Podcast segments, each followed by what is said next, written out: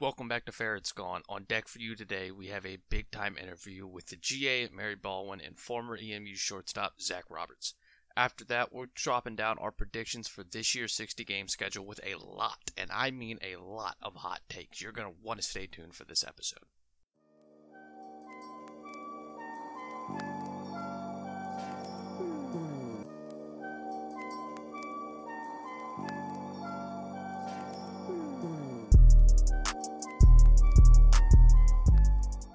We're here with Zach Roberts, GA at Mary Baldwin, former shortstop at EMU. Man, how's it going today? Going good, man. How are you? I'm good. I'm good. Uh, you know, let's honestly talk some hitting. You're a big hitting guy. We played together for three years. We talked a lot about hitting. You're one of the guys that I always kind of look to when we're talking about approach, mechanics, stuff like that. Uh, right now, as a coach, when you're talking to your players, what advice are you giving them? What are you telling them? Uh, so right with so Mary Ball was kind of a weird situation with it being a first year program. So we kind of had some younger guys. So all of them are either freshmen or sophomores starting to try to get into a four year program. So it's not like a regular university that we we both went to where guys are starting to try to fine tune their swings and kind of know their swings a little bit. Um, we're trying to teach them and try to know their swings as, much as possible so they can try to make adjustments on the fly. So we're just we're kind of doing some basic stuff right now, just kind of knowing, telling them, depending on who the hitter is, um, knowing what their best swing is. So um, kind of just some basic stuff right now, and then hopefully as they get older, we can try to go into, into more in depth stuff. But um, just really just trying to get to know try to teach them to try to know their swing as much as possible right now. Right. I think you brought up a really good point there. Is you talked about the best swing that they can produce based on kind of the hitter they are. Are Right. you are you one of the mentality that every guy should kind of swing the same cookie cutter, or are you a guy that believes that different guys have different swings based on their play style? Yeah, I'm, I'm more about who they are as a as a as a hitter. Like I, I want to make sure that they can produce their own swing, or they can make themselves their own hitter compared to one particular way that maybe we want to do it. Mhm. Again, maybe some there's some cookie cutter things that I can tell a guy that um, has been said for how many years now, but I want to try to make sure a guy that's that can develop his own swing and try to make sure that he can get off his his best Mhm. swing and not not trying to do what the other guys in the group's doing. You know what I'm saying? Right. So, um, so again, it's just as a as a coach now that just finished his first year, kind of sort of. Um, it's just t- trying to talk to different personnel, different guys about what their best swing Mhm. is. So I know we've talked over the years about how a guy with size might need to have a different approach or a different swing style than a guy that may be just trying to figure it out, trying to just a, a contact guy. So, um, yeah, I, I think I'm just trying to talk to them about what their best swing is instead Mhm. of just trying to have a full overview of what um, we want them to accomplish. Just trying to get more in depth with each guy, um, with with what they what, what we want them to accomplish and also what they want to accomplish because it's more it's about it's about them now. That's that's just a coach. Right, right, of course, and I hear you there because I think I think a lot of the times we're getting into an era of I would guess I would say social media kind of revolution here where everyone's a hitting coach on Twitter. Mm-hmm. Um, Mhm. and it's, in my opinion, I want to get your, I want to get your thoughts on this too. In my opinion, it's kind of screwing up a lot of guys because a lot of guys don't need to be necessarily big, you know, launch angle guys or big movement guys or big guys like that. When maybe their best swing is a single up the middle or uh, through the Mhm. six hole, a double in the gap versus maybe less of a, a power drive or a power stroke over the left field fence. Yeah, absolutely. I, I agree. Um, so he's just trying to talk to um, different guys because I know kind of the the new school revolution type stuff kind of came up pretty quick in our college days, and everybody was really excited about it. And now I've kind of got the gist of okay, let's try to meet somewhere in the middle of it, and to say, here's your here's your best swing, here's your best as a hitter. Let's not try to overdo things. Mhm. If you're a guy that at the Division three college level, you get if you hit have 50 hits and only you get eight doubles, but that's the that's your best that's your best swing. Let's do that, man. You're getting on base, you're helping the team out. So um, it's just trying to find trying to talk to each guys about what their personnel is and kind of what they do best. Mm-hmm. I mean, even if it's a guy that can run, I mean, and can put down even can put down some bunts and leg it out. Like, hey man, let's let's put that in your toolbox. So it's just trying to expand on what what their game is and um, but again, let's not let's get back to what they're best at. Mm-hmm. You know what I'm saying? So, but if if it's a guy that you know has proved himself that can let's let's drive the ball in the gap. Let's let's let's get on second base when when you're up the hit. Like let's your your best swing is trying to hit a double in the right. gap or over the center over the center fielder's head. So let's try to make a swing that can produce that. Mm-hmm. Again, mm-hmm. we got to start from the basics. Uh, basic fundamental stuff, but as as you keep improving, as you keep improving yourself, that okay, this guy can do this. Right. Let's add, let's add on to that. But if you're if you're if you're a guy like, hey man, let's just do a, a Tony Gwynn type five six, mm-hmm. five six hole hitter. I mean, heck, heck man, let's let's just keep producing that and helping helping you guys out with that way. Yeah, I'm happy you touched on new school because I mean, for I guess my first three years in the three years we played, we were we were as old school as it came. We, we mm-hmm. were we were A to C. We were you know put the ball on the ground, and I don't think I appreciated that enough when when uh, for the first three years, honestly, because I went into a fourth year and we went really new school, and I found myself almost like I, I feel like there's a little less to hitting than this. Like mm. you, um, you know, you hear guys like Christian Yelich talk, and I know Christian Yelich went on, got into a little Twitter spat the, about a month ago because right. because a lot of people were telling him, "Oh, what did you do to improve your launch angle? What did you do, you know, with all these analytics?" And he was like, "I didn't." And yeah, and right. while while he may have numbers wise, for him it didn't. And I know I've heard interviews with Freeman that have talked about it. he he doesn't think launch angle ever, and yeah. and, and, it's crazy to think that.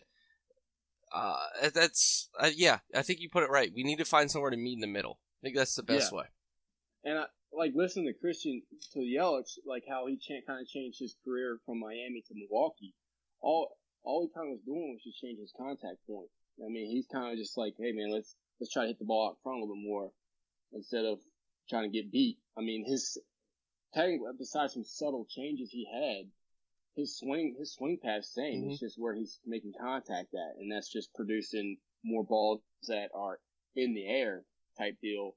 Um, but I mean, you look at the stats. His his launch angle the year he won MVP was still like four percent yeah. or something. Like yeah. it wasn't it wasn't any higher than it was.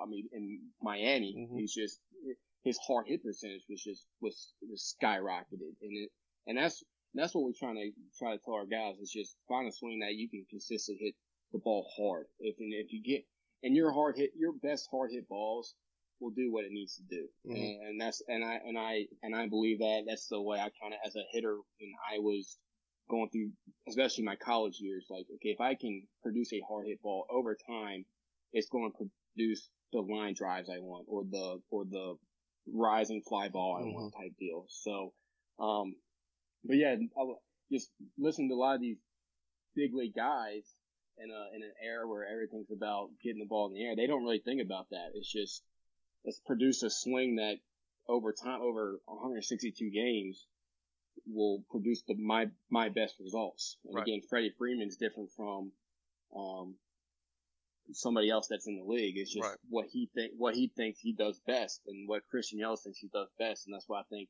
hitting is such a unique thing because there's so many different thought processes to it.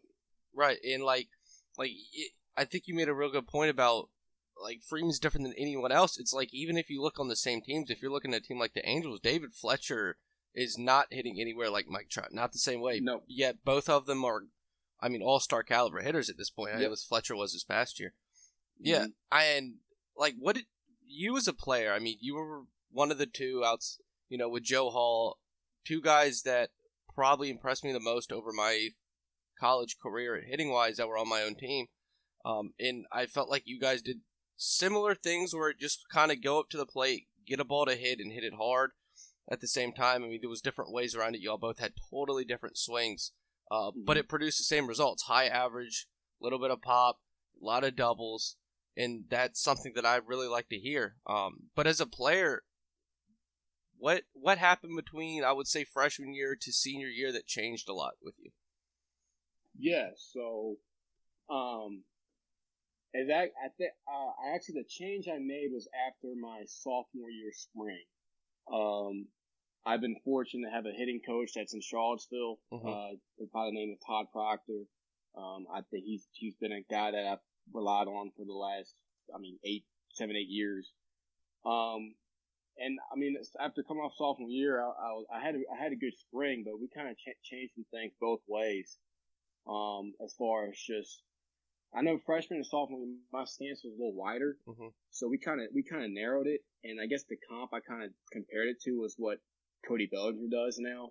He just he kind of has a narrow stand. He just kind of goes. He there's not much of a load there, um, but he just kind of just okay recognize and just go get to a nice 50-50 spot mm-hmm. um, on your landing point and uh, go with it. And I we kind of worked with that. And before I went up to New York um, for the summer, and I think what helped me did was as far as it got me some momentum um, going toward towards the baseball. But again, I wasn't out of control. I wasn't like going. I wasn't lunging. Again, again, it was just trying to figure out what I needed to do to get to that landing point and a balanced landing point. But we kind of took a load out of it. Mm-hmm. If, if you know what I'm saying. Like I didn't, there, was, there wasn't much of a negative movement going back towards the catcher, towards the umpire. It was more just like, okay, let's narrow it up again a little bit, get into your back hip type deal, and let's have some full momentum. And what kind of taught me a little bit was that I was able to catch balls out in front a little better, and I was able to hit balls to the pull side a little more, a little better without having to top spin balls. Mm-hmm. I know a lot. My first two years, balls I hit, I was able to hit the ball well to, to the opposite field on a line, but balls I was hitting towards second base, right field, or even in the gap had a lot of top spin to it. And we are just trying to figure out, okay, let's try to figure out a way we can time things up where we can catch the ball up more up front and it has better ball flight. So, um, that we kind of worked on that for the month of May before I went up to New York and my timing was a little off at first, but once I figured it out, like I was able to hit my. I, I kind of wish there was some analytic stuff up there because I felt like I was hitting balls hard every every mm-hmm. other bat, and I was just I was so pleased with how um, things were going, especially especially left-handed. I felt like left-handed kind of changed changed the way I hit left-handed, mm-hmm. um, which I was really pleased. So I was really excited to go into my junior year and and and be able to continue that. And obviously, I mean, with, I had a good start and then I unfortunately got hurt, but it's something I, try, I still try to carry my last two years of college because I felt like being able to find the barrel a little better was the, was, was something I was able to do my last two years, even though I might have got, had some hard outs. I was hitting the ball hard, I felt like, and that's what I, that's what I wanted to do. So, um, it kind of happened about halfway through my college career, going up in the summer of New York, just trying to kind of changing my stance a little bit, getting rid of a load sort of, and then um, just kind of going, having some a little bit more momentum going towards the pitcher. But we, the big emphasis was let's remain balanced while we're mm-hmm. doing it. Let's not let's not lunge toward it. It's just let's narrow it up, gain some momentum, but again, it's controlled right at the same time. And I felt like once once I figured it out a little bit, I mean, I, I, that's something I was really pleased with. Mm-hmm.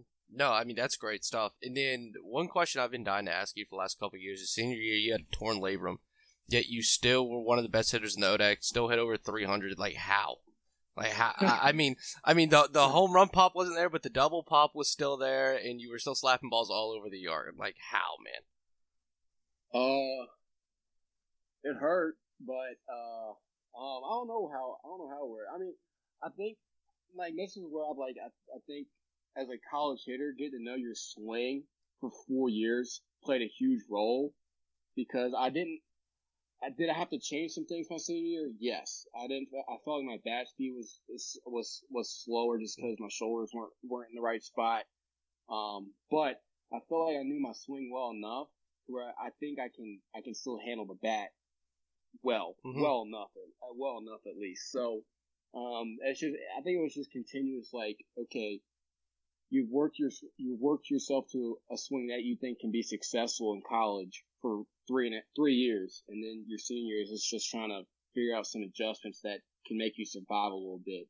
So senior year, I kind of wind out just a tad, Mhm. um, just because I just didn't feel like my timing was right, my bat speed was right. I wind out my stance just a tad, just so I can give myself a chance a little bit. Again, I'm not, I'm not, I'm not big on like let's get the foot down first before you swing. Like I'm not, I've never thought like that. It's just okay. Let's just time up the pitcher the way you need to, Mhm. and then if you have your good, if you have good timing, everything's just gonna flow right into it. So, but I did wind myself up, my stances up because senior year I basically became just a left-handed hitter. So I was able to just okay, let's just work on the left-handed swing, and then as we go as we go along the season, if there's some adjustments you need to make, um, let's make it. And that adjustment was just kind of wind up your stance a little bit, and let's just try to let's just, and again not much change. Let's just try to barrel balls up and hit the ball hard. But that was kind of one adjustment I kind of had, just hopefully kind of survive because I did feel like my bat speed was a little slower than, than what it was. Um, unfortunately, just because uh, just because what what the injury was. Mhm. So, but um, that's one adjustment I made, and I feel like again, like hitting over 300 with with that situation, I was pretty pleased with, and be able to have. I think I hit nine doubles that year. Like I was, I was like, okay, nine doubles with with uh, an injury like that. I was pretty pleased with. So, I mean, again, it's kind of I, I still don't I still kind of play the what if role, which is kind of sucks, but I mean to have this situation we were we were in Mhm. and be able to still do that. I mean, it's, not, it's something cool to look back on. No, absolutely. Uh, to touch on a point you made, foot down when you're swinging, or foot down before you swing, and this kind of goes back to the mechanical point. Doesn't correct me if I'm wrong. Doesn't that break your momentum and basically s- create your swing into two separate parts? Basically, Yeah. have your load, your stride, and then you have to get back going for your swing. Yeah, right. Yeah, I I think so. Okay. Like, and again, like where where I grew up in, like in little league and stuff, that's what that's what everyone. It was a load step swing type thing. It was three different steps, and then luckily I found the guy I did, and he's like, well, let's let's make it one fluid motion. Mhm. But if you if you kind of like you time up your body parts right, it's it's going to it's going to make everything flow. Right. So for me, for what I was taught as a hitter, and again, it might be different for you, it might be for different for everybody. We we focused a lot on our on our legs and our core Mhm. to kind of start start our swing, and um, it wasn't much like okay, let's start with our hand. Let's just let's try to sequence things. Let's try to sequence things from the ground up, from getting to a, a good position after you your stride or your load, whatever it is, and then let's kind of like sequence things up from there up So once when you when your barrel starts to get in the, in the on plane, it's just flowing right through the zone type deal. So again, you're right. It's to have two different parts or three different parts of the swing. That's that's I don't want that. I want a fluid momentum type Right. motion to get through the baseball. And again, have it, again, I think that helped me as far as getting into a good spot to where I needed to have good, good contact points and all, and then ultimately have good extension through Mhm. the baseball. Now, what I wasn't cutting myself off. I wasn't. I wasn't trying. I wasn't leaning. I wasn't lunging forward. I was able to get into a strong spot and then able to finish what I needed to Mhm. finish, type deal. But you're right. I think having two different parts in the swing or having that thought process, I wouldn't, I wouldn't, I wouldn't teach that. I wouldn't talk to guys about having that. It was more Right. like, hey, let's let's get into a, our right spots and let everything flow through that. Yep, yep. That's that's basically my thoughts because every every time that I fell into a bad habit of foot down didn't swing, then my front shoulder would go because I was so worried about creating power again because I lost it in that pause. Yeah, okay. Yep, and that and that's what I, and that's what I kind of thought thought too. Like, okay, when my foot's down, I'm waiting on the baseball. hmm How am I going to generate when I need to generate? And again, again, certain, in my opinion, certain counts in certain situations, you might have to think that. Yeah. Like, I, uh, what it's whatever. But I don't want my best swing hmm to be that. You know, type deal. I want my best swing to be able to produce a, a hard line drive into in the middle of the field or ultimately in the gap. Right. I don't. I just for my in my opinion, I don't still think a, a foot down type scenario and just kind of waiting on it hmm is is, is my it wasn't my best way Right. to do it. And again, people are different, but again, talking to you, it seems Mhm. like you not having that thought process wasn't the same way either. So Mm-hmm. Yeah. um, it's just it's just especially in hitters counts or counts where you're not fighting for your life. Let's Mhm. let's try to produce some. Let's try, let's produce your best swing and uh, and go from there. Yeah, and one of the other notes that I really wanted to touch on is, uh, we really we at least you and me have heard A to C before, and then I think there's two other approaches that are really have come alight, and one of them is basically getting on plane with the pitch, which is the one I Mhm. prefer. And then there's just kind of the launch angle one where you're just practically swinging up on the ball. Which which one do you prefer to, I guess, tell yourself and or tell your hitters? Yeah. So um, I'll start off as a as a player. hmm When I was a player, it was get on plane and stay on plane Right. deal. And ultimately, it wasn't. It was never really talked about to me as far as um, let's get our bat on plane and stay on plane. It was like let, let's use the other parts of our body, sing and sequence it right, and naturally it will get on plane to to where it needs to go to. And, that's how I was taught. Um, I never really thought about my my hands, so to speak. I was never like, okay, I need to get my hands on plane. It was more like, okay, if everything sequences up right, Mhm. and I'm in a, and I'm and I'm in good balance. It's I think I feel like my bat's gonna be where it needs to be. Right, it'll do it itself It- almost. it, it, right, absolutely. That's and that was my process. And that and when I was when I was going good, when I was feeling good and, and going the way I needed to, that's exactly what I felt. And I was like, okay, I ne- I don't have to think about my hands or my bat to get on to get where it needs to be. If everything lines up right, it's going to do what it needs to do. So as a player, it was like, and it, but it was never like, oh, we got to get here to here type deal. Mhm. It was never this. It was never like, oh, let's let's get up or let's get under the baseball Right. to, to, to, produce fly balls Mhm. or whatnot. It's like let's do what we need to do to get on plane with our lower half type deal, and everything will follow through Mhm. with it. So, um, as a player, that was how my process was, and when I was going good, I felt I felt good doing that.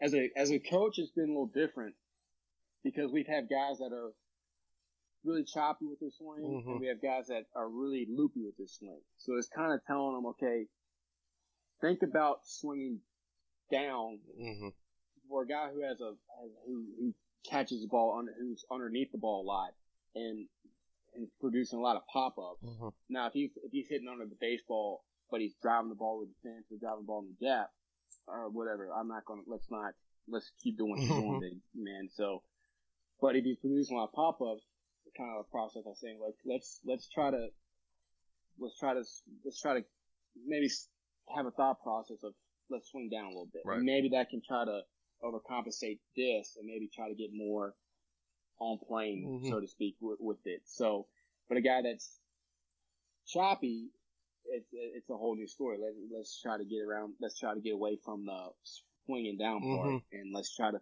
let's try to not try to, I guess, pro- produce a big loop in your swing. But again, it's just try to talk different ways and try to get yourself a better chance of success. So instead of the guys having this much success, let's try to extend that out to where if you're late on baseballs, you can still drive them to the to right field, and if you're early, you still have a chance to still barrel ball up. Um, so it's been different as a coach, and I'm still trying to learn um, how to talk to different guys about their Mhm. swing because it's it's it's so new. Again, instead of focus on Zach Roberts' swing, it's focused on 18 different hitters' Right. swings. So, um, and they're all different. hmm So and and so it's just trying to figure out okay when they're going bad or when they're not going right, what can I tell them to try to get them back to where they need to get back to? So it's really trying to focus on their swings early and then know okay this is where you're best at or this is where you're not,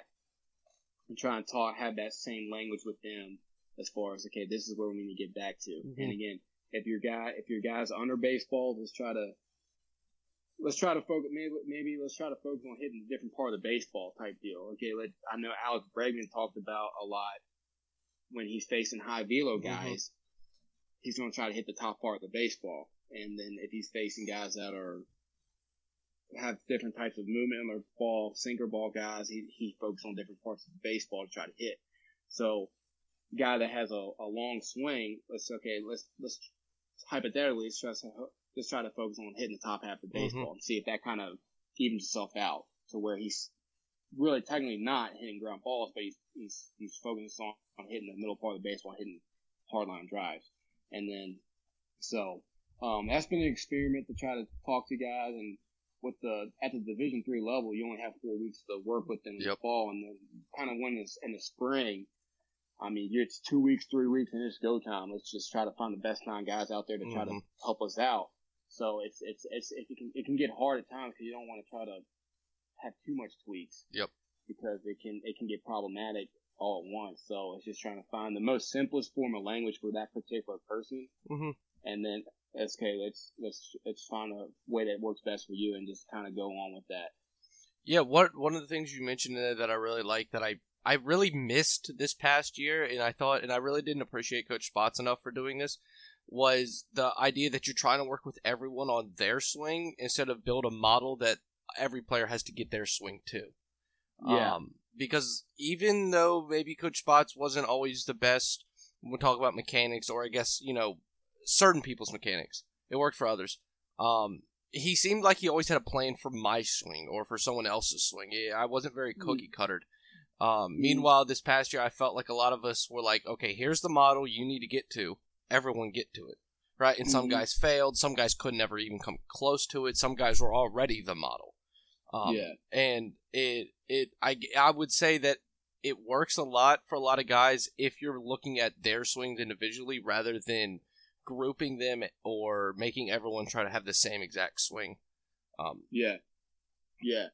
I- I, get, I, I, I get that, and like, kind of, and it'd be interesting to kind of do go along as a coach. It's kind of like, okay, maybe these particular guys kind of have the same type of problems or flaws, so trying to find ways to group those guys Mhm. together, and and then they they can work together with what the coach sees in those particular Right. guys and go and go on from there.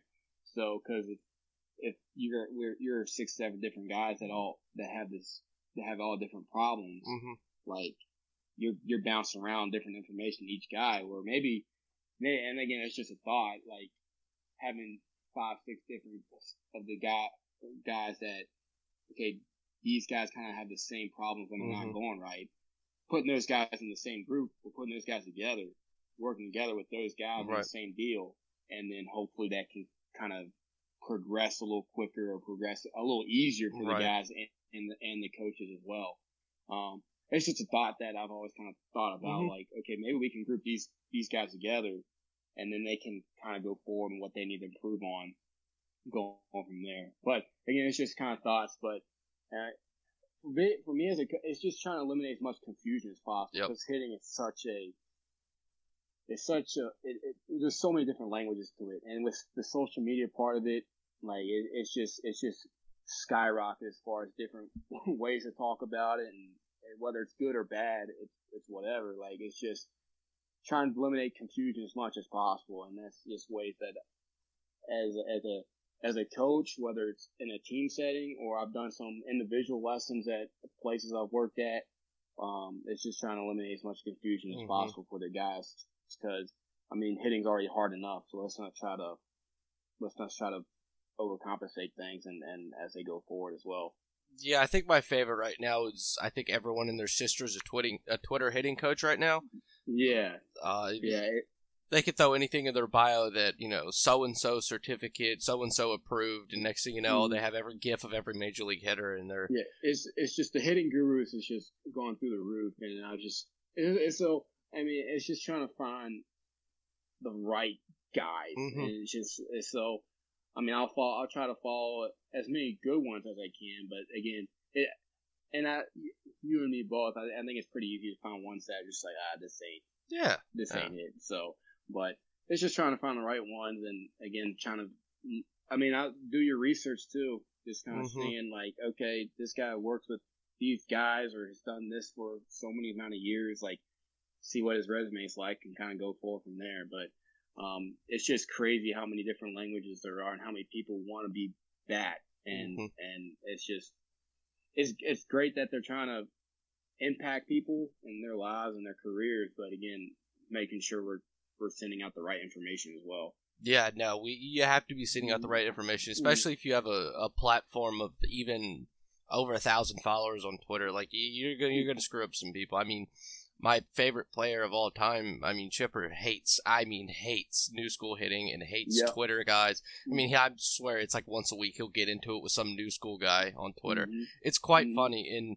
You know, you take that as you is, but I think you're right. Is you got to make sure you're sending out the right information. You can't you can't be screwing up. You know, I would say 12 to 14 year old impersonable, impressionable kids Yeah. um, so early with maybe a, a such a slew of information that now they're confused. Do they Right. do they drop their backside? Do they get in the movement piece early? Do they do Mm. this? Do they do that? Do they do this? And next Mhm. thing you know, they're so confused at the plate they can't hit anything anymore. Yeah, absolutely. Yeah, right. Especially at that young of an age, Mhm. like they're these guys are relying on you, and that's not might be information they try to carry on for the rest of their life or the rest of their baseball career. So, um, again, that, in my, that, I, my opinion, there's certain ages where you're just like, man, just go up and hit, Yep. see what happens, and then there's other times, okay, you're at a particular age now where we can try to get more in depth stuff. So, um, yeah, 12, 14, in my opinion, 12, 13, 14 year olds, it's just, let's go up there and hit and then you just see what happens and just have fun doing it type deal where, and then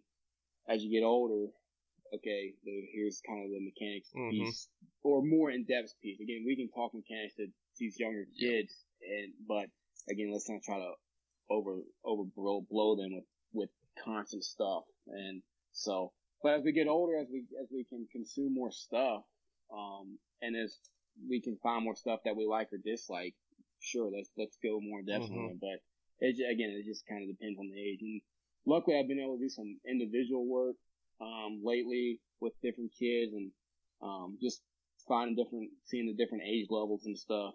I mean, I've had uh, twelve year olds come in and um, um, we've just had a good time, talked some different things, and but it's more just like, okay, let's just hit the ball hard type Right. deal.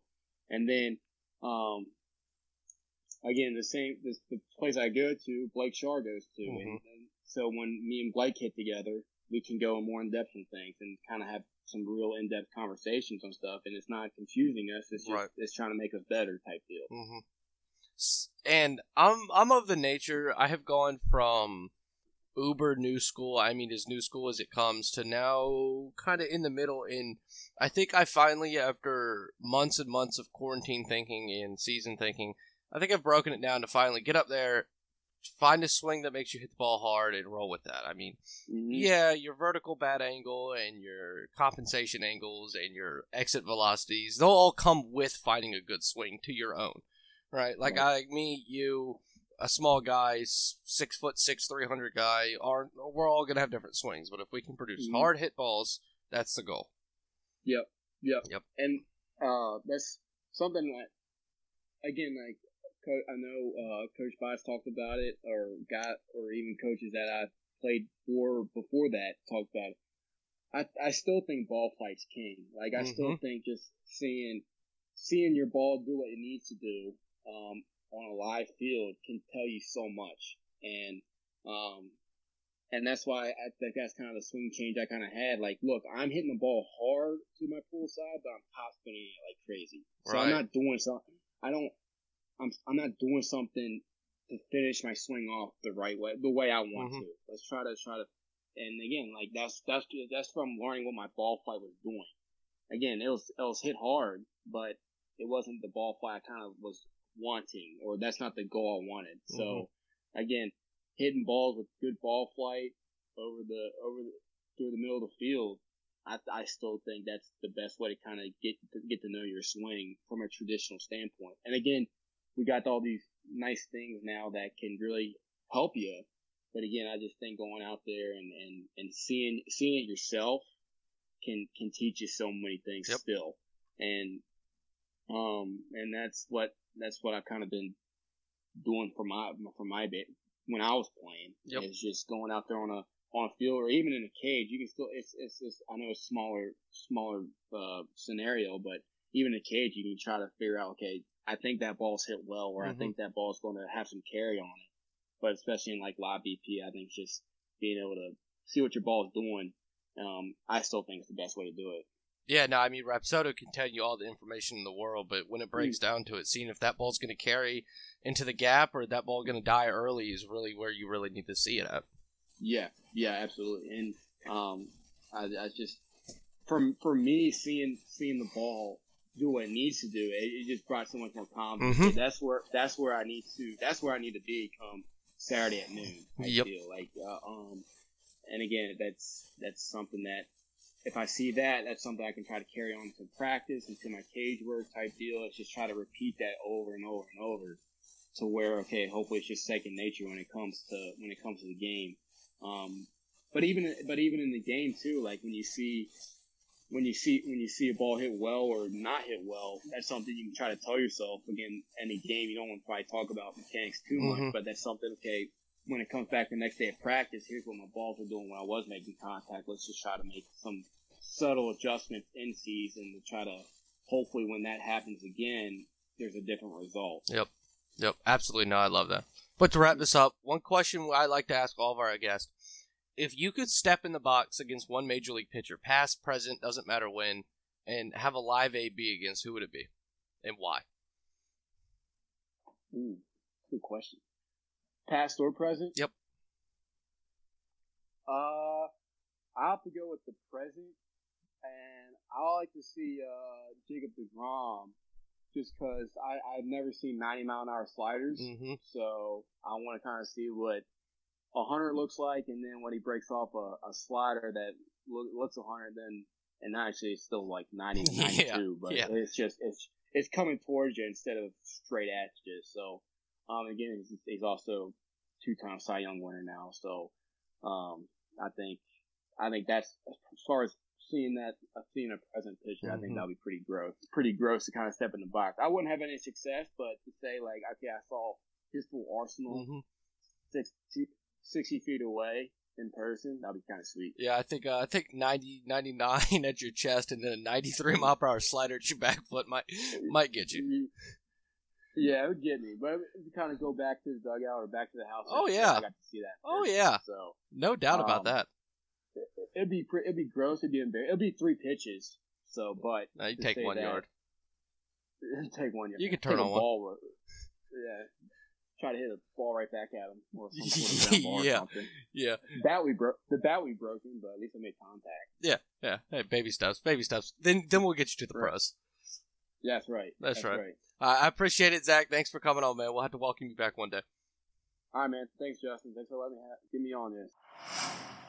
All right, I guess this is the time of year where we start actually getting to make predictions again because our first predictions are out of the window. Uh, quick, MLB just dropped a tweet the other day in a 60 game stretch in the last decade. The most homers that were hit in a season, Giancarlo hit 33. Harper had the best OPS in 2015 with a 1,269. Gerrit Cole and Corey Kluber both struck out 133 in a 60 game stretch, and Jake Arrieta's obvious 2015 season. He had a .41 in a 60 game stretch. So those are some of the kind of things that could happen in a 60 game. But I mean, we got we got to put it down now. Whether it's division winners, predictions, the World Series winners. Let's start with awards. I know who my MVPs are going to be this year, but I want to hear from you guys first. Who's your AL MVP? I go first. You're gonna like mine. Sure. Yeah. J Ram. Go for it. J Ram's winning it. He actually had a really hot start in both 2017 and 2018. Hit really well in April and May, and I think he's gonna end up with more stolen bases than Trout. And I also predict he's gonna end up with more homers than Trout. Yeah, I'm staying as Vanilla Impossible and going Mike Trout. Uh, I like that pick. I I didn't want to be vanilla. I went with Matt Olson. okay, all right, I buy it. I think first base kills him. The problem, the problem here is in 60 Yeah. games, I think someone's gonna just come out of nowhere. That's gonna be a common theme with all of these awards, of course. Yeah. it could be anyone. The awards are not. If there's a year where awards, I know we've talked about it in the season review, but if there's a year where awards are not going to be chalk, it's this year. Yep. Yeah. Yep, I completely agree. 100%. And on the other side in the NL, I mean, I'm taking Ronald Acuna. I've seen what the dude can do in a 30 game stretch, and there's no reason he can't have a 2020 season this year in 60 games. So I'm going with the home, my hometown boy. for some reason, I, he's he's a stud. Don't get me wrong, but I just feel like he's gonna regress a little bit this year. Not badly. He's gonna still be very very productive, but I just don't think he's gonna be close to like in a, in a 160 game stretch like a 40 40 season. Yeah, you keep saying that, Phillies fan. I'm trying to hope, man. I'm trying to hope. A little hope this year. But uh, all right, NL MVP. And Ron, you want to go to ahead? you have your guy? Yeah, I'm gonna go chalk on this one. I I We'll gotta go go with Andujar. Yelich. Wow. Good the last two years. Uh, I mean, his OPS has been off the charts. If he doesn't have a freak injury, take him out in 60 games, he's gonna be borderline unstoppable. Who'd you say? I, I you cut out a little bit. Uh, Yelich, Yeah, Yelich. okay. I'm going chalk. Mm. I want to say Bryce Harper, but he started pretty slowly the last couple of years. I'm not gonna go there. Uh, yeah, Uh, uh, I'm just gonna I'm gonna roll with my guys. Let's do Paul Goldschmidt. He's bouncing back, baby. Yeah, you're out of your mind.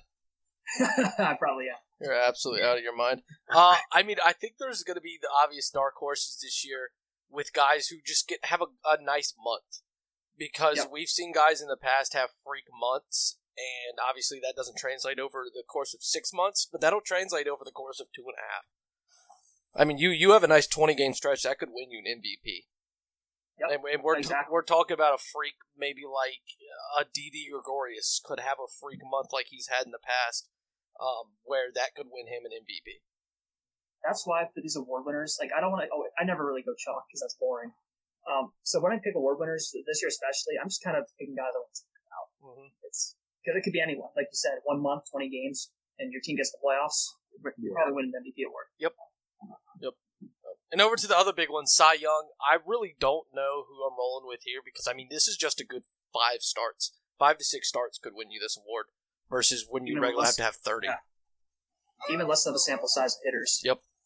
Yep. Uh, if one of y'all have if one of y'all have your Cy Young shoot because I'm still I'm still pondering a couple names.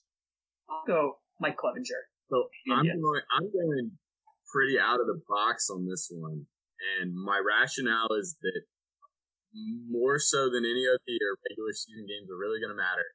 Teams are going to exhaust their bullpens in close games. Oh, I'm going to go with Roberto Osuna. Wow. I, I think if if the ties have started, if there's a year in the modern era that a reliever can win it, it's this year. Wow, that's a hot take. That's as hot as it gets right there. Uh, yeah, I don't know what I think about that one. I, I mean, I think it's going to be really, really hard in my mind for a reliever to win. Because even if he has a fantastic year, has ERA of like 0.7, there's you have to know there's going to be a starter that's going to have an ERA like below 1.5, and you know they're going to win it yeah, if that happens. Yeah, that's a double. Yeah, that's a double edged sword. the one problem. Mhm. There's a complete Yeah. double edged sword with choosing a reliever there. can't I can't pinpoint who that starter is gonna be that gets super hot. So I'll go off the wall a little bit. That's fair. I'm still I'm still mulling over a couple options. You know who I'm going to roll with? I'm going to roll Corey Kluber from Texas. I think he's All right. fine. I think this this has given him a lot of time to get healthy again. Kind of bounce back, similar to very very Jay Ramish. Let me put it like that. Very Jay Ramish. Yeah, I buy I'm that. rolling with Kluber in the AL. Over in the NL, man, I just dude, there's no one. You know what? No, what? No, I like a Jack Flaherty from the Cardinals. Good pick. Good pick. An insane gonna- second half last year. I don't, I don't, I don't see why he couldn't continue that on into this year. I'm going to have to go a bit more chalk. I'm going to say Jacob DeGrom, Mhm. the, the most underrated pitcher in baseball. Yeah, far none. Yeah, I don't think we I'm really gonna- need to discuss that. I'm one. gonna go. Yeah, no, he he's legit. That's. Oh, yeah. I'm gonna go Trevor Bauer. He is so Mm. streaky that if he gets hot, he's gonna put up the numbers. Yeah, if he get, now, there's a decent chance he starts here and he's cold and he's terrible. But if he starts hot, when he's on, he's about as good as it gets. But he is so streaky. Are we picking like in, in like 2017 Indians Yes. for this whole thing? Like Trevor Bauer, uh, I picked Mike Kluber. Clevinger, Jose Ramirez, I picked Kluber. Kluber. oh my gosh. You know, that's one thing we that kind of get overlooked about that 2016 Cubs and everything is how good that Indians teams were, Oh yeah. and kind of how how short Yeah. they ended up falling. But that, that's another conversation. I guess we'll get there eventually. The 2017 Indians team was the Yep. team that won 20 plus games in a row. Yep. Oh yeah. No, right. those teams were really fun, and I mean, yeah, I They still get. are. So, I don't, I don't, I don't. Can we even go rookie of the year in a sixty game season? Uh, Like, Yeah, man. like Yeah. anyone, like who? I'm, I'm just not- gonna chalk on it, honestly. Yeah, I mean, who? Luis Robert in the AL. I guess that's who I'm gonna roll with. I mean, he's gonna get PT. I just I feel like this is the year that a lot of teams don't take chances on rookies. They're gonna run. There's 60 guys. A Yeah. lot of guys aren't gonna get breaks. Like uh, like in past years, guys like Nick Markakis aren't gonna get a break for a, a young prospect like Austin Riley or someone like that because Markakis is a proven vet. You know, that's just one example of it. And I feel like every team's in that kind of same situation. That's interesting. That's an interesting take. I, I don't know. I think it's gonna be relatively normal actually in that regard. Maybe I'm- I, I see your point. The games matter more than 162 game schedule, so I see what you're saying. But uh, yeah, old guys. Markakis is a good example. Actually, you can get tired and you gotta have a day off. Yeah, I just uh, there's just gonna be so much less of it. On the other hand, with that, I do think team maybe uh, you could argue that teams may be more likely to take chances on guys because you don't have time to wait for somebody to turn it around in a season this short. Yeah, that's true. That's true. Yeah, but I feel like those are going to be more bench guys than rookies coming up from the bottom 30 man, from the 60 man, Yeah. basically. Yeah, that that that I'll give you.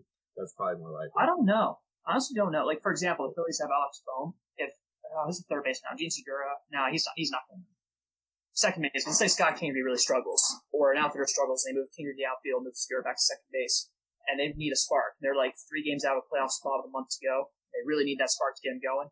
Why not throw the hot prospect in there? That that's a wild card. I mean, that's a risk I'd be willing to take. Yeah, but it would definitely take a team in the Phillies position, a team that uh, they're not sacrificing but so much. I, I just I just feel like a team that's in contention or a team that feels like they're in contention are going to be a lot more inclined to put in uh, the the vet super utility before they put in the the rookie. So I I, mean, I don't know. I just I feel like it's going to have to be a guy who's already basically has a starting spot like Ro- Robert this year. Okay. But Yeah, but, but I can totally. I totally see that. It'll be it'll be interesting to see how teams take an approach to that. Though, are they going to give guys a leash? Maybe even veteran guys like Markakis. If Mm-hmm. Markakis comes up and he starts the year really cold, are they going to go to Pache quick? Are they going to give Charlie Culberson PT in the Mm-hmm. outfield? Who do they go to? And do they give him? Yeah, see, I think in a lot of situations, that's the that's the exact situation that we're talking about. I feel like a lot of times they're going to go to a, a Camargo or a Charlie Culberson before they go to a Pache, a Waters, uh, Austin Riley. Yeah. Yeah. I can buy that, Uh, but uh, My thought is though, there's less days off, and yes, these games matter more, but less days off, especially arms. I'm talking especially about pitching, and they're giving you these extra roster spots, and especially teams in the bullpen, especially when you have a lot of arms that are kind of like mediocre to below average, you just speed things up. I can see some more guys getting in there than usual. Kind of like uh, not not to this extent, not to the September call up extent, but yeah, I see your point though. Yeah. Yeah. But on that It- note, I think for me, uh, yeah. go ahead, Ryan.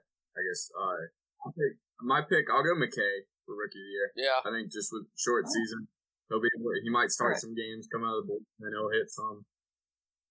It was it's between Uh, him and Robert, unless somebody comes out of nowhere. Yeah, I'm gonna go Robert as well. It's You know, Dale's kind of weak. You know what's an interesting thing that could happen though is do y'all remember a few years ago when we came up and almost made an All Star team in a month? Yep. He Yep. there- he was legitimately. He, I don't even think he left his rookie eligibility yet, or he was very close, and he almost made an All Star team within a month. What if a guy like Jo Adell comes up for the Angels and that kind of thing happens? Like that's going to be insane.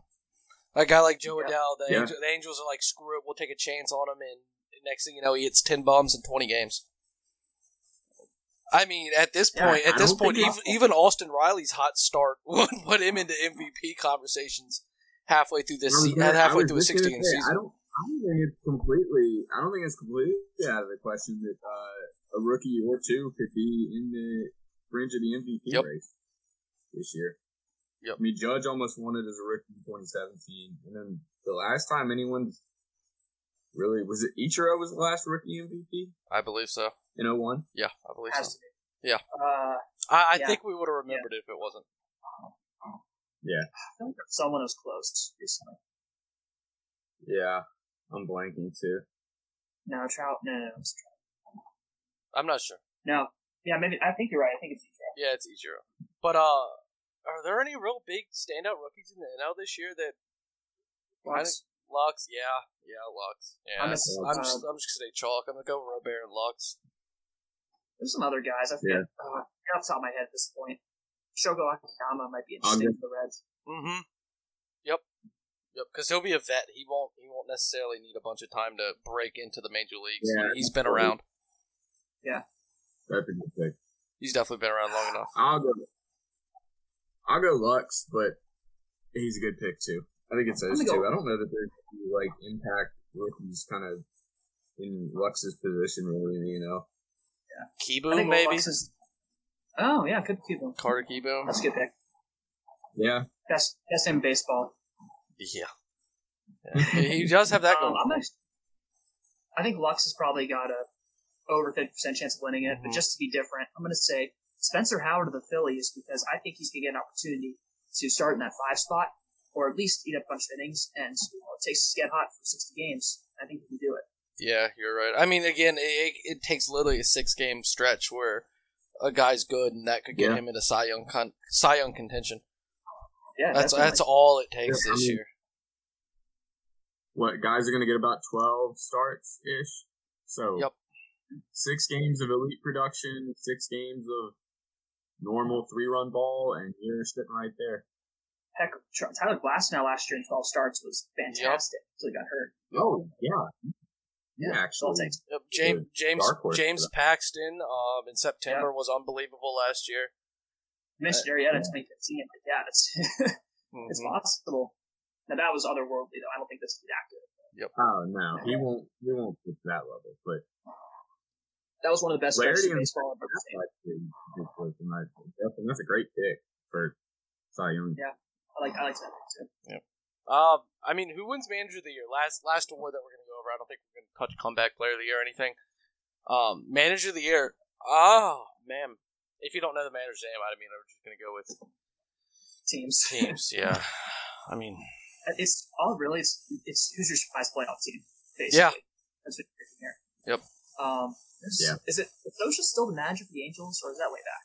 No, it's Joe Maddon. Oh, that's right. I'm gonna take Joe Maddon. I think Yeah, he's that's- gonna that's who I this year. I got Joe Maddon. oh man, who's the dude for the Red Sox now? Now that Cora's gone, Uh, Roenicke? Roenicke. Yeah, that's who I'm going with.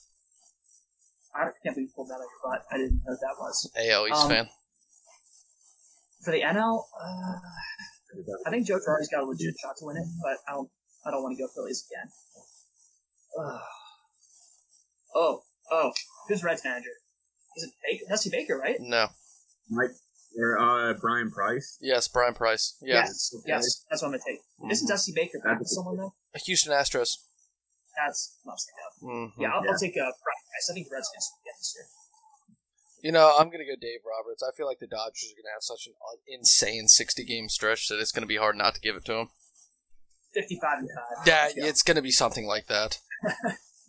it's gonna be something like that. Um, but I mean, let's let's just make let's let's kind of get into some hot takes before we start making, I guess, divisional picks. What's gonna happen this year? okay, I mean, I, will get I'll give my manager pick at the end then I guess. oh, sorry, I forgot you didn't give one. I I'll, forgot. I'm going with Bryan Price. Yeah, The Red.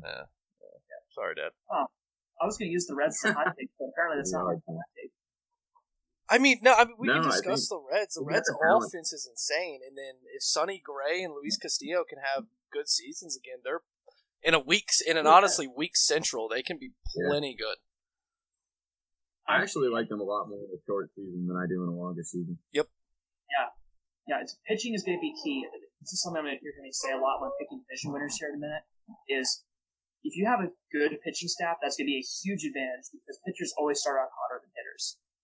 And yeah, I really like the Reds pitching staff. It's young, looking bright for the future, and I think they're going to win the division. Although I do think the Cubs are on paper the best team still in Central. Well, It's like it's like the Reds pitching staff is young, but they're experienced at the same time with guys like Gray, guys like Bauer. They're, it's not like they're 35, 36 yet, but they're they have plenty of innings under their belt, but they're still plenty young to have you know a spark where they go for six, seven games where they're unbelievable and still be consistent enough throughout a season. And then you have a guy like Luis Castillo who looks like a future, oh, close to a future Cy Young winner. He's got that kind of caliber stuff. And then and then you yeah, and then I mean you tag that on with Eugenio Suarez, Mike Moustakas, you know, just absolute Aristides Aquino. You got some absolute donkeys in the lineup. Votto's still Oh, productive. who was it? I'm I'm blanking, but uh, I, I was. It, I don't think it was Trout, but I was listening to somebody talk the other week, and he said the hardest pitcher he's faced in the majors is Luis Castillo. I saw that same quote. I don't know who it was, but I know exactly what you're talking Yeah. about. I can blank on who it was, but he said Castillo is the hardest pitcher in the majors right now that he's faced. Quite a statement. Yeah, I mean, I Yeah. know his changeup's really, really good. Look Um, at this disgusting. Yep. Golly, who did say that? That's gonna that's gonna bug me because I saw the exact same quote on Twitter. Um, you know, you know what, mime? I think the more and more I think about this, the worse and worse this take gets. But I, th- I think the Cubs are gonna finish outside of the playoffs, and Kris Bryant's gonna hit below 220. Wow, two twenty. Yeah, Brian's Brian's going to be below the Mendoza line this year. He's going to have an awful season. It's gonna. I, I feel like Brian is one of those guys who either super hot or super cold, and he's not going to be able to have the amount of time to get hot. That I mean, that's my any- take. I mean, I I don't agree with you, but I can't say it's not possible, especially in a sixty game sample. I this I, we're actually I was actually going to mention this in the storylines when we got there. Um, Cubs themselves, I I really feel like they're better than their 84 and 78 record showed last year. They just hit that cold stretch where they just couldn't do anything. I really feel like they're better Yeah. than that. However, I I can't really argue with you saying they're going to get finished outside the playoffs. I mean, I think they're. I think they finish. I think they finished fourth in that division. I think they finished third. I got them Yeah, fourth. they finished Reds and Pirates. I got them fourth. I've got them second. I've got them second. I got 'em fourth. I think they finished It's really a talk. If there's any division that's wide open, it's the NL. Alex Oh, Bregman. yeah. Without a doubt. Oh yeah. Back back to our point. I- Alex Bregman. oh yeah, yeah, it was it was Bregman. said Luis Yeah. is the top three. Is the three one of the three hardest pitchers he faces in the game. Wow. Yeah. Who else? Who else did he mention? No one. He just he just said Luis is the top three. His top three toughest to hit in the game. He mentioned it to a pitching ninja tweet. Okay. But anyways, now the Central is a toss up. I mean, I can flip the coin that's in my hand, and that's gonna who's that's who's gonna win the division. I genuinely anybody outside of Pittsburgh, I really think any of those teams can finish anywhere one through four, Yep. Yeah, I agree. especially with the start of a season. Yep. That's kind of the same for the NL East, honestly. But yeah, but yeah, Central is Yeah. relatively wide open. I'd say less, a little less so for the NL East. I think the Phillies are clearly like the bottom of those four teams, maybe the Mets as well. But the NL Central especially is wide, wide open. The only thing about the East and the Central I see different is if you took any one of the four Braves, Nationals, Phillies, and Mets, you would be talking more about them being a division winner than a coin flip. I feel like if you put them in that division, you could make a case for them being the division winner easier than you could make one of the four in the Central being the division winner. Um. I would think Braves and Nationals, I think, would be clear favorites in the Central. Phillies and Mets, Mets would be, I think, slight favorites. Phillies, I think, would be about even with other teams. But yeah, no, I see your point. Yeah. That's a good point. The East is just better. Like while they have four teams that are still a toss up, the, the East is just that much better. And then I No. I mean, outside of, I think the Dodgers might go. I think the Dodgers might win more than forty-five games. Ooh, I mean, who Yeah, they they okay. play they play forty games in their division, and they play twenty games, and then they play twenty games against the AL West. you know what? That's a pretty good take, actually. I forgot, that's, I forgot about that. Oh, their division's crap. Their division's crap, and then on the flip side of that, they're going to get easy wins in Seattle. Um, the other four teams aren't going to be easy, but uh, I, th- I their their interleague team games might be tougher than their in division games. By a mile. I mean, what? Astros, Athletics, Angels would be tough. Mhm. Texas And is going to be tough division. Enough. In the division, I mean, You know, Padres, maybe. Yeah, Arizona, eh, maybe, but who did, who did Arizona add? Madison Bumgarner. They've already been facing him. Yeah. Starling Marte. Yeah, he doesn't move the needle much for me when it comes to beating the Dodgers. But, but I, I do wonder. I are can one of the NL East te- or NL West teams kind of use that soft schedule of the Padres with the D backs to boost them? I mean, a three or four game difference is going to matter a ton. You talk about playing your division games in the NL West versus the NL East. That No. very well could decide playoff spots. Dude, the I literally the East is going to be an absolute bloodbath this year. Because the AL East has to play the NL East. We're talking Yankees, Red Sox, Rays, and then the four teams in the NL. Oh my gosh! On top of the Blue Jays, who you don't know what's going to happen with this year. I mean, the Orioles and Marlins might not win 15 games. I was literally about to, but right before you said that, Ryan, I literally changed my playoff teams in the NL because I thought the exact same thing you did right before you said it. That's that's a great point. Dude, Yeah, the Orioles. I think the Marlins will win about 15. Orioles. wow, dude, it, they might they might be lucky to win 15. Good heavens, yeah, the East is loaded. Meanwhile, but it's it's it's weird how I think both Centrals are such toss-ups. Yeah, The cent- I think the Centrals are going to be the best divisions to watch. I mean, when it comes to races, I think competitively speaking, the AL and the NL East games are going to be the best of, the best of baseball. But Yep. the Central's going to be no, yeah. the Central's going to be quite the fun race. This is, I have a question about the Central. that I Hmm. did want to bring up the Indians in particular. I think they're kind of a team to watch this year. Are they, in your opinion, starting to kind of go on the decline a bit? Yes, Because I think they're still. I agree they are, but I think they're still talented enough that they can make the playoffs and be competitive. oh, absolutely. I think Yeah, you hit, you hit the nail on the head. Yeah. Yeah, I mean, there's nothing else to say right there. They still have guys like Lindor, J Ram, and then Clev and Shane Bieber. But at the same point, who knows if they're going to re-sign Lindor for the next ten years or not? And if they don't, that's when that's when the decline really starts. 'Cause You can see Yeah. it. You can see the cliff. That's the I really think this is the last golden opportunity to do something in the playoffs. Sixty games. Yeah. They're. I don't think. They're, I think they're pretty clearly the number two team to the Twins in Central. But if there's any year that they're going to do it, this is the one. I uh I you Go ahead. you just made a thought pop in my head. Do you think, knowing what we know now, sixty game season, everything that went on, do you think like the Red Sox would go back and undo the Betts trade? Do you think the Indians would go back and undo the Kluber trade? yes, yes. I I I would maybe say yes to both. I think I think the Red Sox. I don't. I think the Red Sox made a mad bad move in the first place, trading Betts for what I thought was kind of eh, anyways. And I really think they would go back and do it again, or not do Yeah. it again. I didn't like the Red Sox trade to begin with. Now, if you're talking about just simple fact of trading with your Betts, forget what you get in return. Um, I think the Red Sox would stick with that because again, we talked about how low the East is. How much does that really help them? The Indians, on their hands, yes, I think they would have undone that. I think uh, Bauer would have helped them significantly. Yeah, yeah. But um, last and final call for hot takes. Any of them before we get into finish it up with division winners and stuff.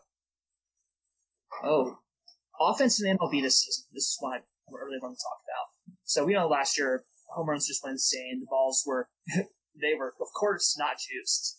I'm putting air quotes Mhm. around that. Um, what happens if Major League Baseball decides to unjuice baseballs this year? Especially, we know how pitchers usually start out. They start out much hotter than hitters. That's always been the case. So with only 60 games here, if they dejuice the baseballs and offense struggles at the beginning of the season, are we going to see a steep decline in offensive production Yep. in our 60 games? Yep, I feel like it could be a I- very defense and pitching dominated season. If that scenario plays out, I agree with you, but I think they know as well as you do that pitching starts out hotter. I don't think they dejuice baseball this year. Okay. I, I'm not sure on that. I mean, my personal opinion is they should never dejuice baseballs, but that's my. I think they just kept the baseball the same as it was. It was fine. And home runs were still increasing anyway. So they wanted to increase home runs. Just, it was happening naturally. But- But Now that they tweaked it, don't go back on it. Yep. Yeah. Uh, just a quick note. Um, this is probably you've probably already seen this, but Rangers are going to have to open up their new ballpark, the first one since first new ballpark since 2017, and only the second in the last 10 years with no fans. Ouch. Well, I mean, I guess that that's one way to uh, make sure the stadium is nice and ready for everyone else. Br- really break it in. Although to Oh, be, yes. Um, Go ahead, go ahead. uh, I was going to mention, like, Oh. I, frankly, I thought the Rangers ballpark down in Arlington was it was definitely top half ballpark in baseball. I really liked it. I don't know why they got rid of it. it wasn't that old? Um, the Heat. And that's the only reason I can think of. I mean, Yeah, it's a dome now. So Yeah, no, that, that I've heard about it. The the Heat. The- I mean, play- players didn't like it. Fans especially didn't like it, and ju- I mean, I wouldn't want to sit in a 103 degree Texas day in the middle of the stands, just sweating my buns off for three hours. that's fair, I guess. All right, let's get into uh let's get into divisional let's get into divisional stuff. Sure. Let you start the AL or the NL? AL, I guess. All right. Yeah, All right, AL East. Who wins it? Right. Yankees. Yeah, I didn't see that one Yankees. coming. I'll take the do. Yankees well. What do you what, what do you want me to say? I don't know. uh, yeah, I got yeah, I gotta go Yankees. Yeah, there's some teams, there's some divisions, even in 60 game schedule. I just, I just can't see any other team winning it. Yeah. Uh, in the Central. I gotta go with the Twins. It's too Yep. deep. And they, they improved now. I I wanted to put the Indians, and I actually wrote the Indians down, and I was like, it, they're just, I can't go against the Twins. They had too good of a year last year. They're too deep. I think they overperformed a bit last year, but the fact that they won 102 games and added guys like Josh Donaldson, who's that pitcher they added? Good heavens. Maeda. Yes. Yes. Think of Maeda. Yes. And I think they're going to be legit. Like, the, I think they're a very clear favorite in the Central. Indians. For every point that we made, every point that we made for the rest of the pod, that hitters start cold, and the Indians have pitching and veteran hitting versus guys who are flashes in the pan, or have yet to prove themselves as more than a flash in the pan. Miguel Sano, Mitch Garver, etc.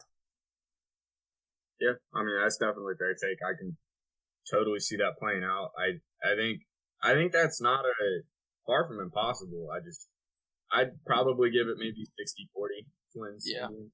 Yep, that's fair. but it's cool. It's gonna be a good race. That's fair. All right, in the West. The West? Mm-hmm. Rolling with. Go with the Athletics. We talk mentioned a bunch of times their pitching is kind of inferior to other teams. I strongly disagree with that. They don't have the stud, but they had the sixth best team ERA in baseball last year. They are not. And I think uh, here's the other thing: is the Astros this year are going to get every other team's best every single night, and you know it. Yep. I, I think that's going to cost them two or three games, and those are going to be significant. I really, I really believe the Athletics will win the division this year. Yep. Uh, I mean, Ryan, are you gonna have a chalk take or a hot take? Well, I had Matt Olson as my MVP, so I guess I gotta have Oakland winning the division too, right? I guess. I guess. I know you're about to say, I know you're about to say Justin. I'm going with Texas. Oh, I don't know what you're I'm going going with Texas. Texas last year was hot.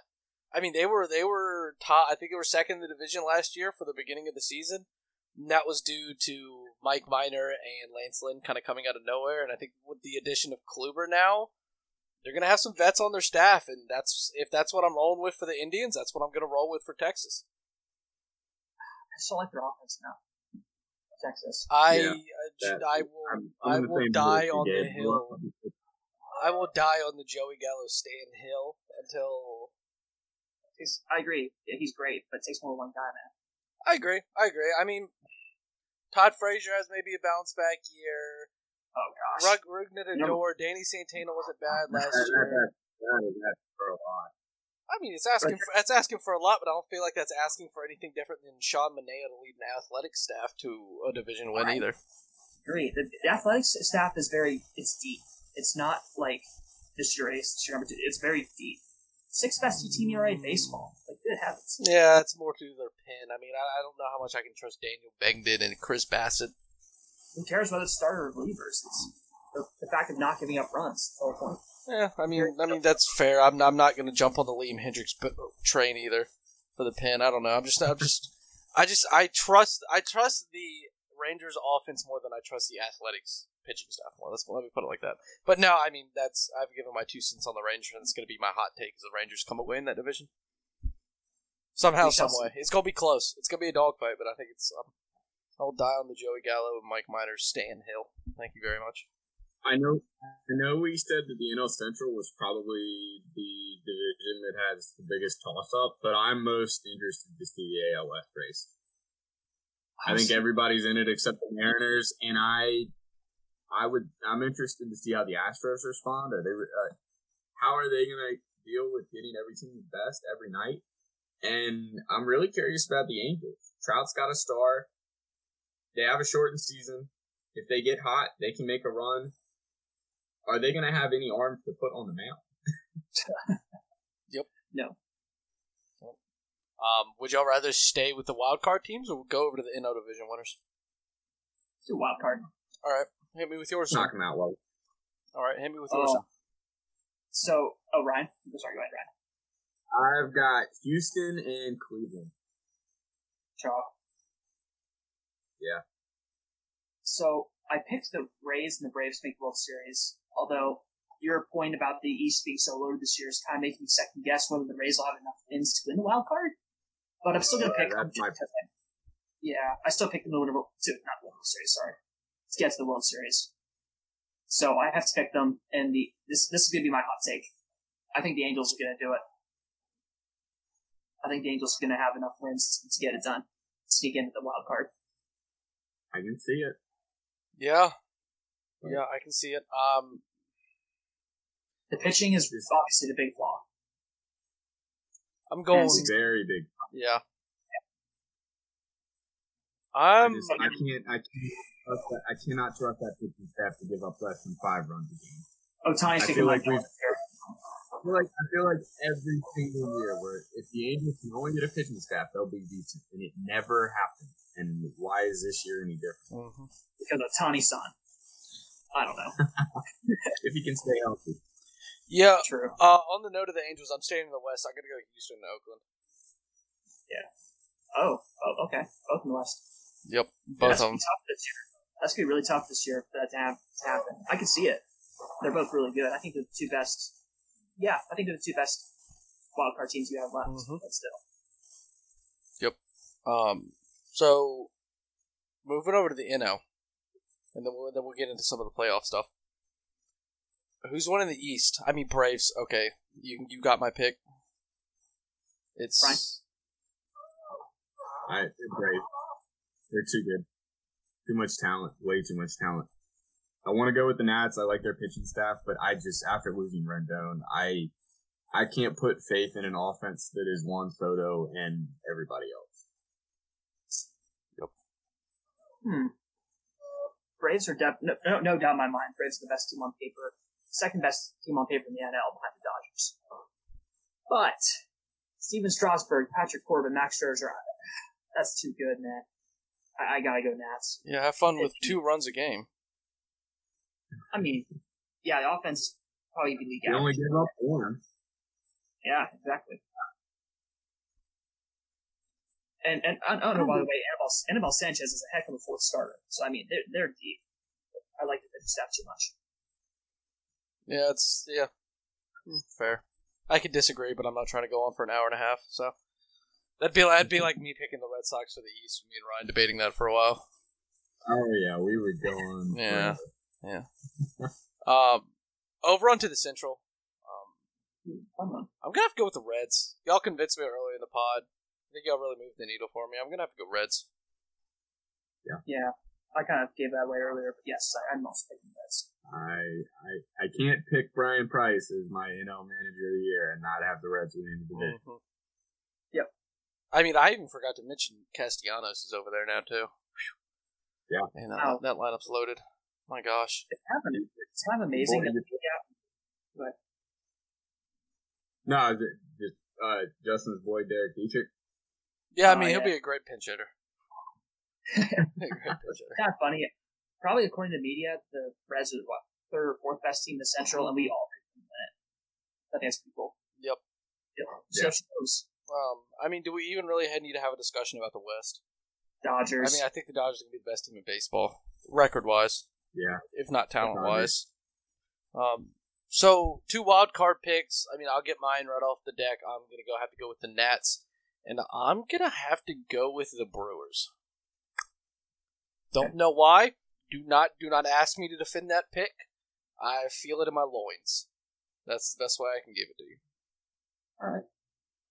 So I initially had Braves and I picked Phillies just because I'm a homer, but Ryan's argument earlier definitely changed my mind about like the East teams. So that's what I mentioned. I switched earlier. So just because of how weak the West is going to be, I, I gotta go Padres. Wow. Okay. Braves and Padres wild card. Okay. It's a ballsy pick. I have. I think the East is going to be an absolute bloodbath. I didn't have an AL East team in the wild card, and I'm not going to have an NL East team in the wild card either. I'm going to go Cubs, and because I think the Cubs are, I I've talked about them last pod. I like them. I think they're going to have a bounce back year this year. Uh, if they can come out on top in their games against the Brewers and the Cardinals, they'll gain some ground.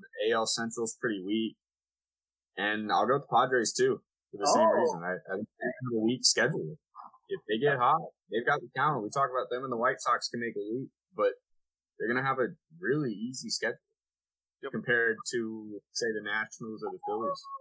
You know? For me, it was kind of a toss up between the Padres and the uh, D-backs. I think it's gonna be a toss up between them. Uh, I think Mhm. the Padres young, the youth, they get healthy. Yeah. Yep, yep. You know, I like the Eagles. Oh yeah, you, you probably think they're gonna win it by ten games with the Diamondbacks. No, it, it was close. I, I wanted to, I wanted to go with Arizona, but I got to go with San Francisco. Oh, sorry. I, I misheard you. Definitely just- not San Yeah. Francisco. No, Hey, it's 2020. Here. Unless, unless Buster No. Posey turns back the clock and Tim Lincecum also turns back the clock and re-signs with them, the Giants aren't doing much. Oh my gosh. Um, I mean, I don't want to speculate too much because we don't know, I guess, seeding wise. So, who's going to come out in the World Series for you guys? Who's going to be a World Series matchup? We'll just go straight to the World Series for now. Are we? We have to say the same as last pod.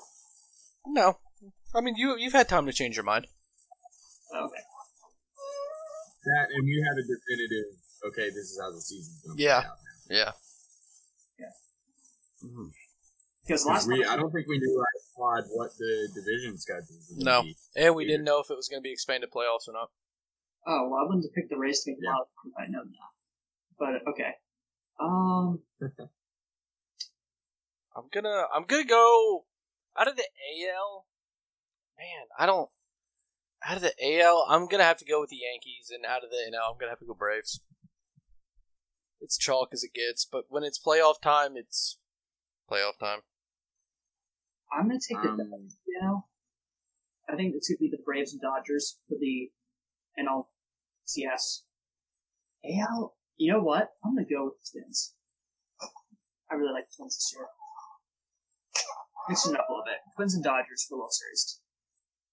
Yeah, I mean that's if the Twins don't run into the Yankees in the first round, like every other year they've ever made the playoffs. I was about I to think mention that, what that. is it? Probably I think they lost, like, 11 playoff games in a row or something like that. hmm Don't fall into the gambler's fallacy. Apparently said they've lost like double digit playoff games in a row. But I, you know, I gotta go Yankees. Can't pick against them. Um, I guess I can't.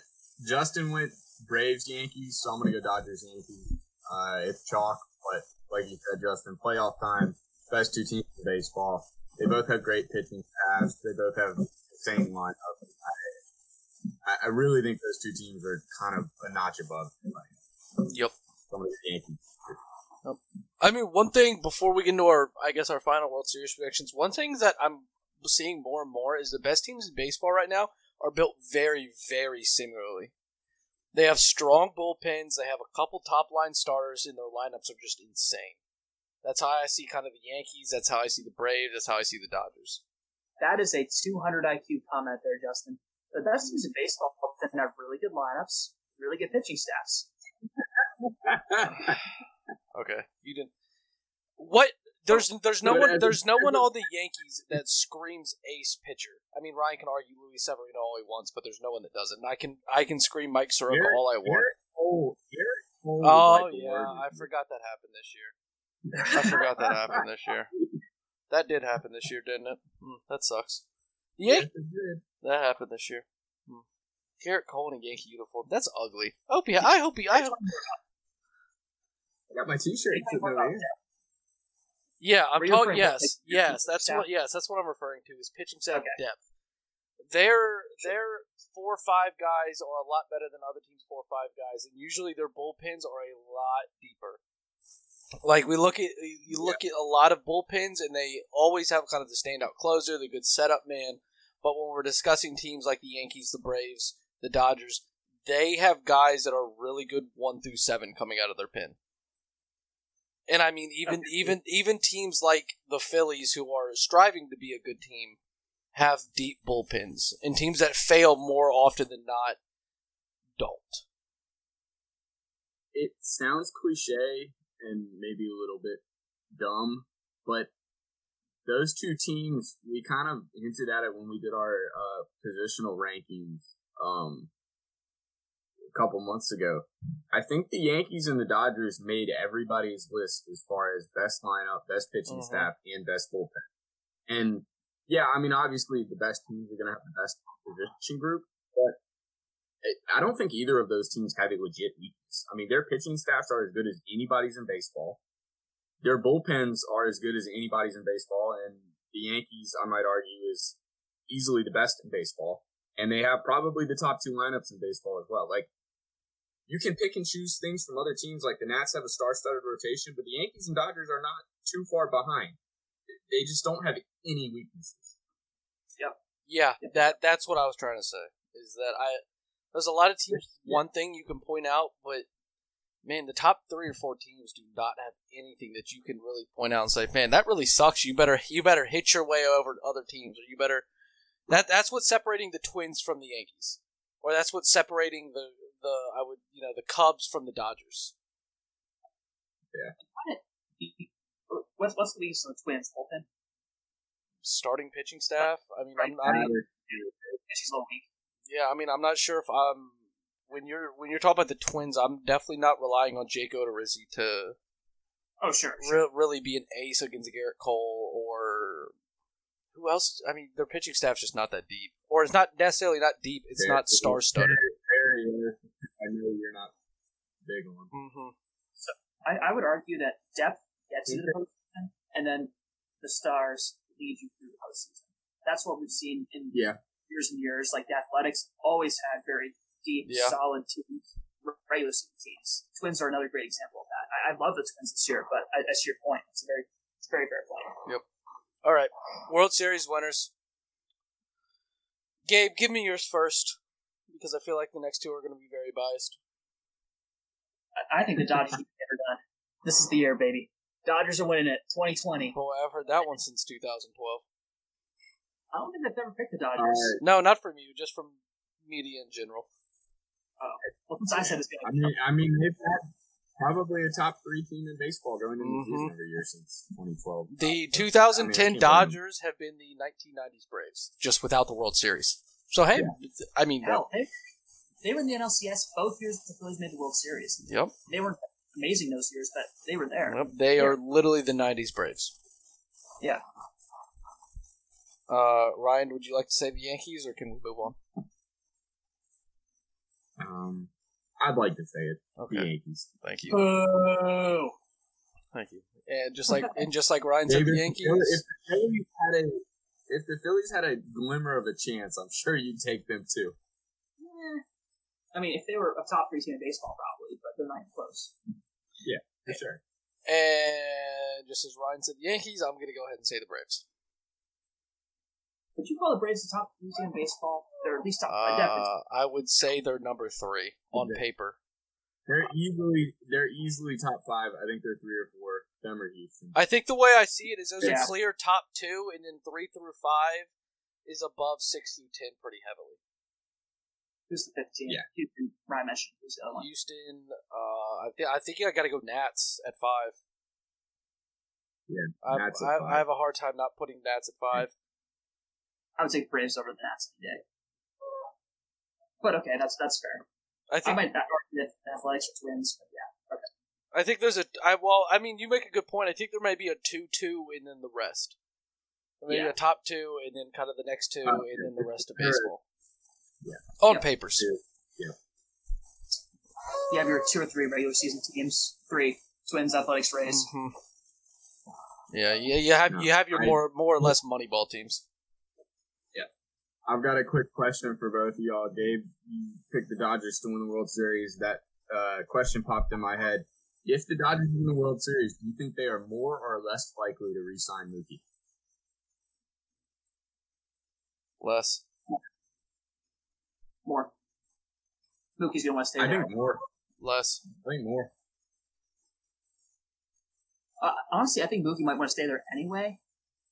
Y- You know what? I, I actually He's not. He also wants to get paid. He wanted. To, he wanted to stay in Boston too. I'm. I might change my. Everyone wants to stay in LA. Like no one goes to LA and is like, oh, I hate it here. Yeah. It's the Bucks. I, I have to Except go. To Ryan. Rendon. Sorry. Okay, yeah. You know, here here's my Rendon turned him down. here, Here's here's my biggest less. Here's my biggest reason for less. Yeah. Because if the Dodgers win the playoff or win the World Series, I said win the playoffs, win the World Series, and Mookie Betts is a standout performer, maybe not MVP, but a standout performer, some team, whether that be the Braves, I mean the Dodgers are usually that team, but if it's not the Red Sox, the Braves, a team like that are going to drive Mookie Betts' price up so high that the Dodgers are like, you know what, we can probably find talent in our own farm system. No, that's a fair point. what I would say, the reason I, would, I went with Justin's opinion on this one, kind of changed my mind, is I think Loki's probably, you know, his desire to be there, I don't think is going to be affected so much by whether they win the World Series or not. The Dodgers are good, regardless of whether they get to the World Series or not. Everyone knows that. And they're going to be good for years to come. So I don't think his desire to leave or stay will be altered. But if the Dodgers win the World Series, the Dodgers may be mo- more motivated to be like, well, we want it now, so we don't have to try as hard to keep the guy because we already won the World Series. But if we if they lose it, they're now they're more in panicky mode, like, oh, we have to win it while the windows open, so we have to resign we can. It's, it's more like the attitude of the front office, I think. But that's a good point too, Justin. I like I like that argument. Yeah, Because just, Dodgers always have someone waiting there. Mhm. But to lock Yeah, to lock that side of it. to lock him in, Gabe Dodgers, Ryan Yankees, Justin Braves. That came out as biased as possible. That's that's absolutely wonderful. But uh, I'm excited for the season. I'm excited for the season. I'm happy. What guys reported today, right? I mean, we're recording what the first guys reported Yeah. today. July one, right? Mm-hmm. We're starting Yeah. the 23rd, 24th that weekend, right? I believe so. All right, boys. I, I can't wait. I got two more questions. Okay, hit What's- us. All right. Who do you think which which is to be the best player in baseball, or what? How do you think people? Sorry, let me rephrase this. How do you think people react when inevitably a superstar is sits out this season? Are people going to be supportive? Are people going to be against him? There's going to be obviously going to be some. Both wa- Controversy. both ways. Both Yeah. ways. I mean, I, Yeah, I, I I've think already seen it with Ian Desmond. People are hanging Ian Desmond by. They're either saying he's doing a lot of right things, or people are, you know, killing him. And I don't think it's going to make a difference whether it's Mike Yeah. Leake, Ian Desmond, or whomever, Arenado? or Arenado. I don't think it's going to make a difference which guy it was. actually, big brain. That might not be a bad move for Arenado.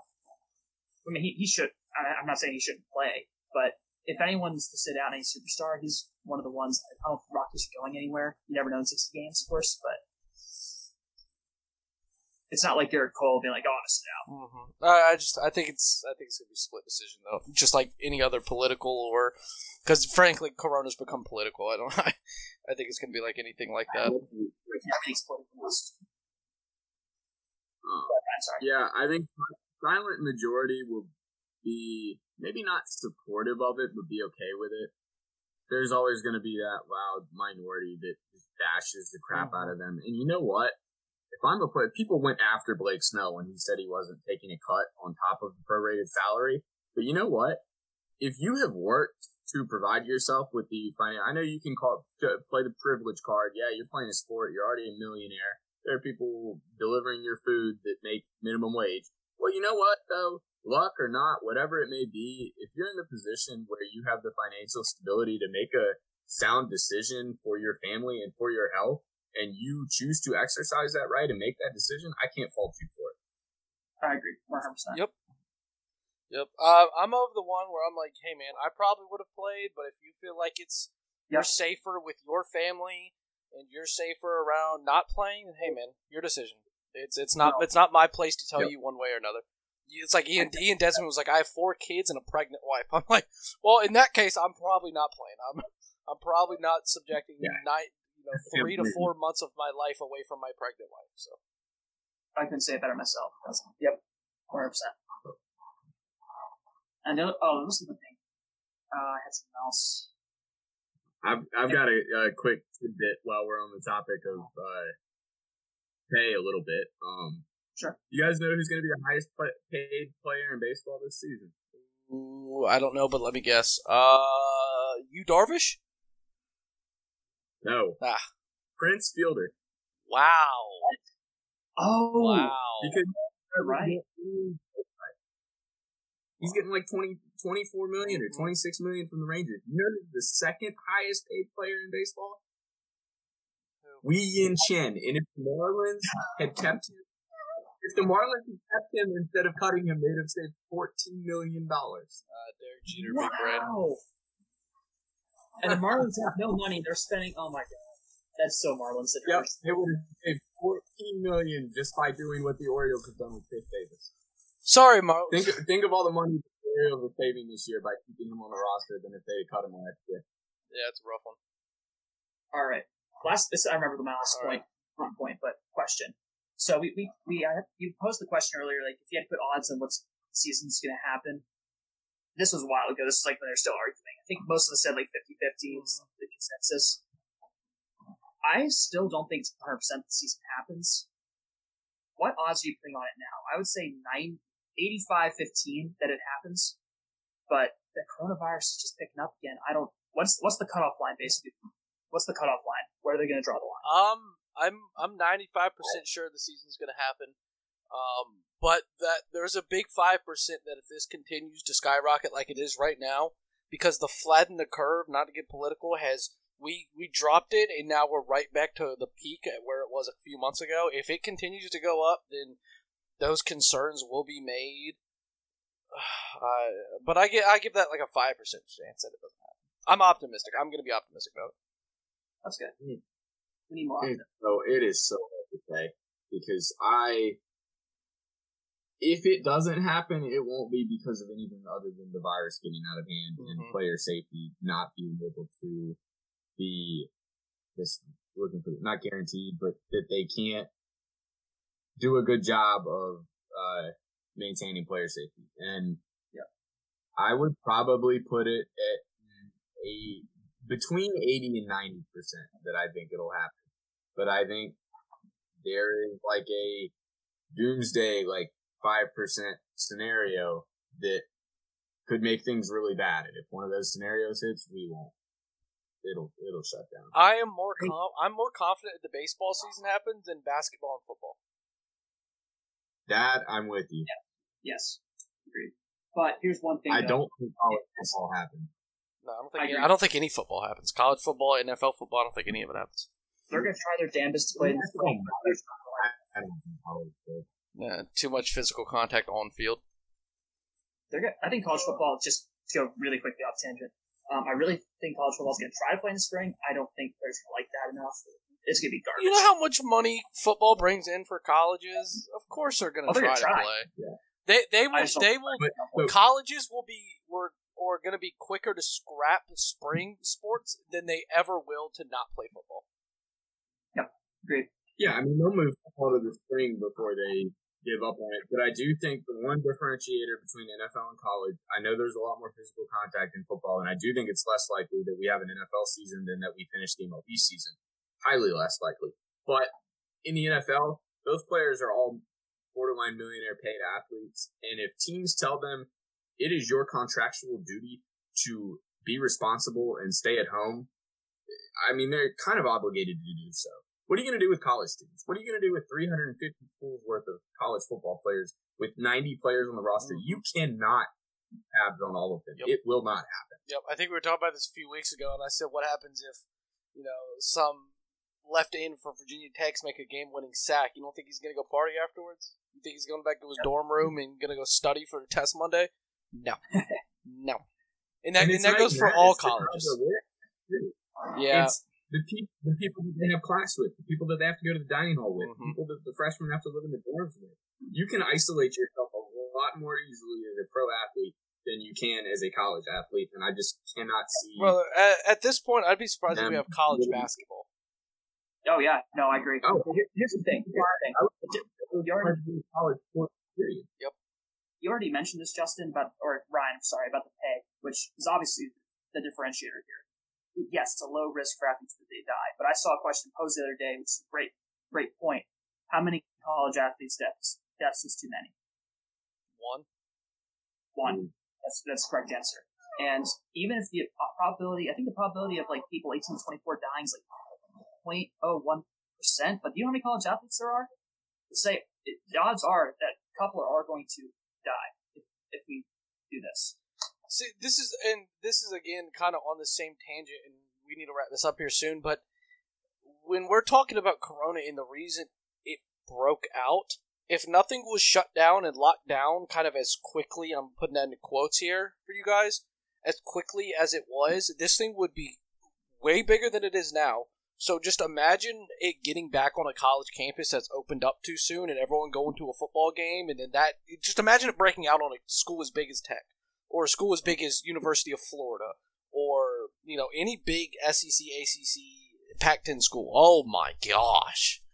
People are what the hell? else? Oh my gosh! That that's worst case scenario.